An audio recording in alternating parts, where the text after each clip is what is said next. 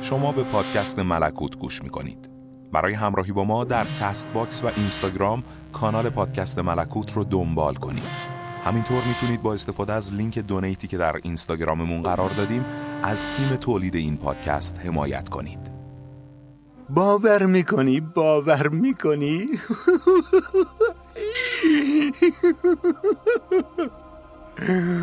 ساقی نگاه کرد و دید که شوهرش چگونه مثل کودکی میگرید. باور میکنی که فقط همین لحظه است که در آرامش فرو رفتم؟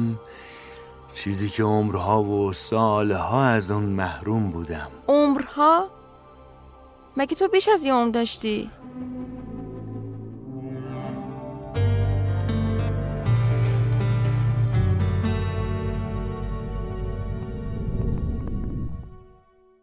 اکنون در آغوش هم فرو رفته بودند و دکتر حاتم قلب ساقی را که مثل گنجشکی بر سینه‌اش می‌خورد احساس می‌کرد.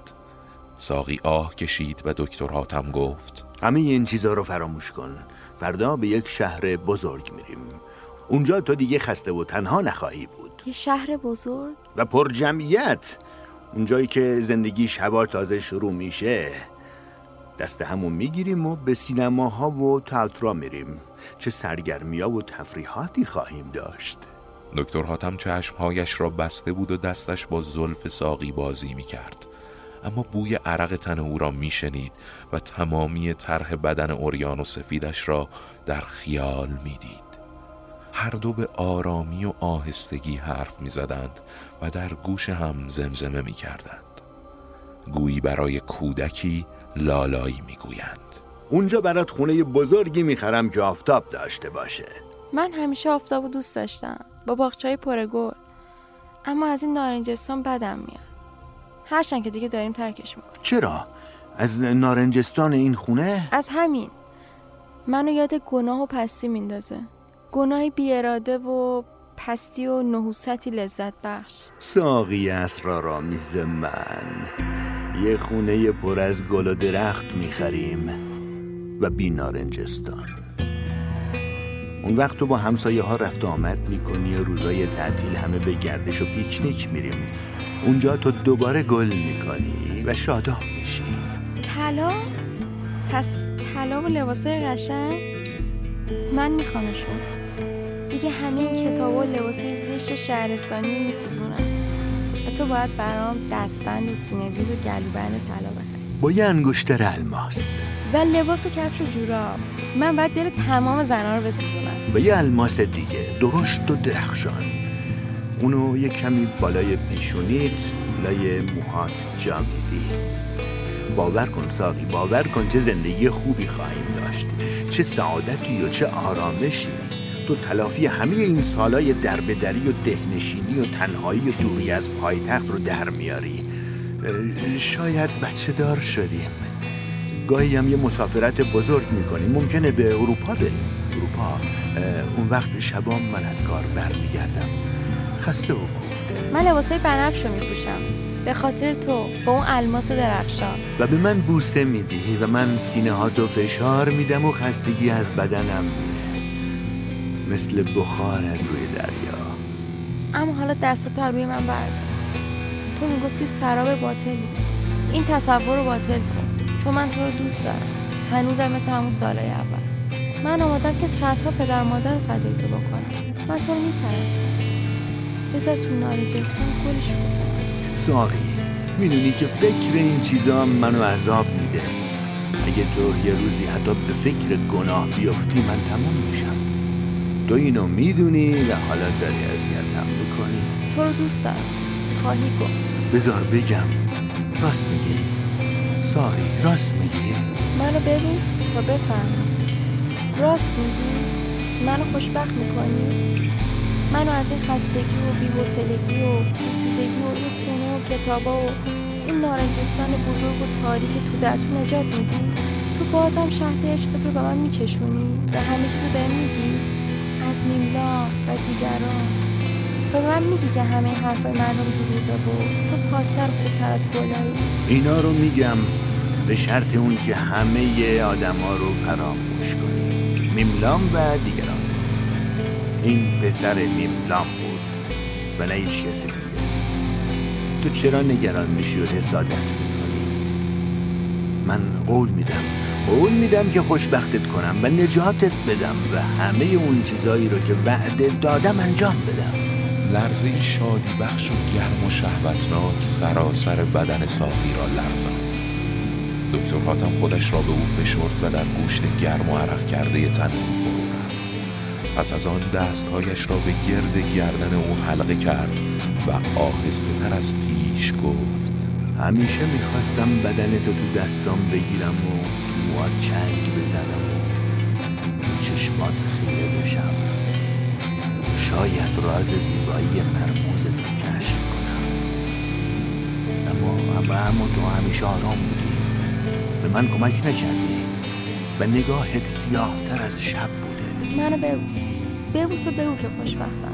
بذار برات لالایی بگم. باید امشب توی آغوش من بخواب بری، به خوابی راحت و لذت بخش، چون فردا راه درازی در پیش داریم و خسته میشیم. من گردن تو مثل سینه گرم و سفید یک کبوتر با دستام نوازش میکنم تا خون تو رگای گرمت بچرخه و خواب چشمتو بگیره. ببین چه شب دم کرده دیر وقتیه، ببین چه تنهایی و سکوتیه. ساقی منو ببخش و یقین داشته باش که بیچاره ترین و بیگناه ترین و بی اراده ترین فرزند آدم هستم و منو به خاطر اون رنجایی که دم بعد از ظهر کشیدم و از این پسم خواهم کشید ببخش. منو به این شب گرم تابستون، به این شهر دور افتاده و به این خونه خلوت با نارنجستون گناه آلودش ببخش و بگو که دوستم داری. همین برام کافیه. اگه صمیمانه بگو و مطمئن باش که تو رو به شهر بزرگی میبرم که پر از باغ باشه و برات طلا و لباس میخرم و شبا به تئاتر و سینما میریم و تو پس از اون تا سپید دم در آغوش من خواهی بود و لذت حتی از مژهات خواهد چکید و این دستای منو ببخش که الان گردن پاک بلوریتو نوازش میده و میخواد روح تو رو به ملکوت برسونه. ملکوت. ساقی چشم بسته بود و لبخندی از رضایت بر چهرهش میدرخشید. تصور لذت نزدیک از خوشی سرشارش کرده بود. دکتر حاتم دستهایش را به هم نزدیک کرد و گلوی ساقی در میان خشونت و نیروی ناگهانی این دستها که هر دم به هم نزدیکتر میشد رو به انسداد و خاموشی رفت. ناگهان دکتر حاتم سرد و خاموش بود. ساقی از میان لبهایش که اکنون کبود شده بود زمزمه میکرد: تو رو دوست دارم ولی تو به عهد خودت وفا میکنی؟ دکتر حاتم لب بر لب ساقی گذاشت و آهسته و مقطع گفت: خب حالا میدونم که توی مغزت یه چیزی میجوشه، یه فریادی از دلت بلند شده و گرمای عجیبی تو کاسه سرته. اینا همه از بی‌هواییه. هوا. حالا نه به خونه و نه به باغ و نه به طلا و لباس و حتی نه به عشق، بلکه فقط به یه قطره هوا احتیاج داری، یه قطره هوا که مغز تو از جوشیدن رها کنه. ساقی دیگر نمیشنید. دکتر حاتم از روی تخت خواب برخاست و گفت: به عهد خودم وفا کردم. سرگرد و زیبای ساقی به یک سو غلتید و چشمهایش که از چشمخانه بیرون دویده بود به قالی خیره شد و سیاهی و زردی در چهرهش به هم آمیخت. صورتش اکنون بنفش رنگ بود. دکتر حاتم ناگهان چیزی را به یاد آورد. دست برد و کاغذ مچاله ای را از درون پستانبند ساقی بیرون کشید و به سوی در رفت. صدایی از آن پشت شنیده بود. در میان اتاق زیر چراغ کاغذ را گشود و غفلتاً دستهایش به لرزه افتاد. آیا ممکن بود؟ آیا ممکن بود که ساقی به شکو رو کرده باشد؟ و در این مدت دور از چشم شوهرش در خفا با مهارت تمام هر روز و هر شب ساعتهای دراز آن مرد لال را از زلالی سیراب کرده باشد که جان تشنه دکتر حاتم سالها در آرزوی آن مثل عربی در حسرت برکه ها سوخته بود. دکتر حاتم به زانو در آمد. سرانجام چیزی او را شکست داده و روحش را در هم شکسته بود. احساس کرد که مثل بنایی کهنه در مقابل زلزله‌ای مهیب و غیر منتظر فرو می ریزد و همیان ستونها و عمارات و اتاقهایی که پیش از این مستحکم می نمود به سرعت در کام زمین فرو می رود. زمین که دهان باز کرده است و فریاد می کشد و همچون دیوی قاه قاه می خندد و او را به سخره می گیرد. کاغذ را بار دیگر خواند. ساقی برای آخرین بار به شکو وعده دیدار داده بود، در همان محل معهود، گوشه ای از نارنجستان خانه. و در ساعتی نزدیک به سحر و شکو هم در همان نامه از او تشکر کرده بود و گفته بود که می آید و خاطرات هماغوشی های این چند مدت را باز بیان کرده و به ساقی وعده تکرار آن لذت‌ها را داده بود. دکتر حاتم به سوی در رفت و ناگهان آن را گشود.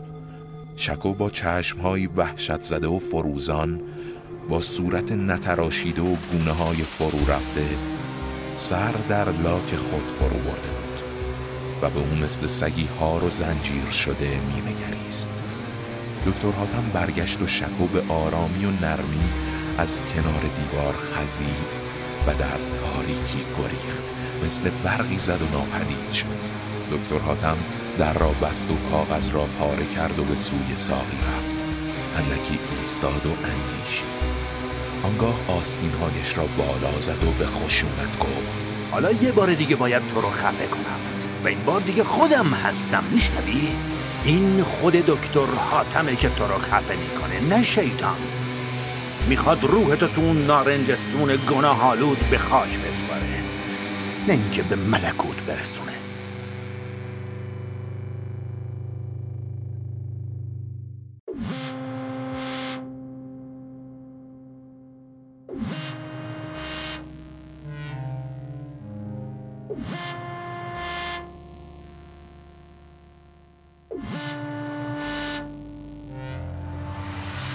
صدای منو از ملکوت میشنوید.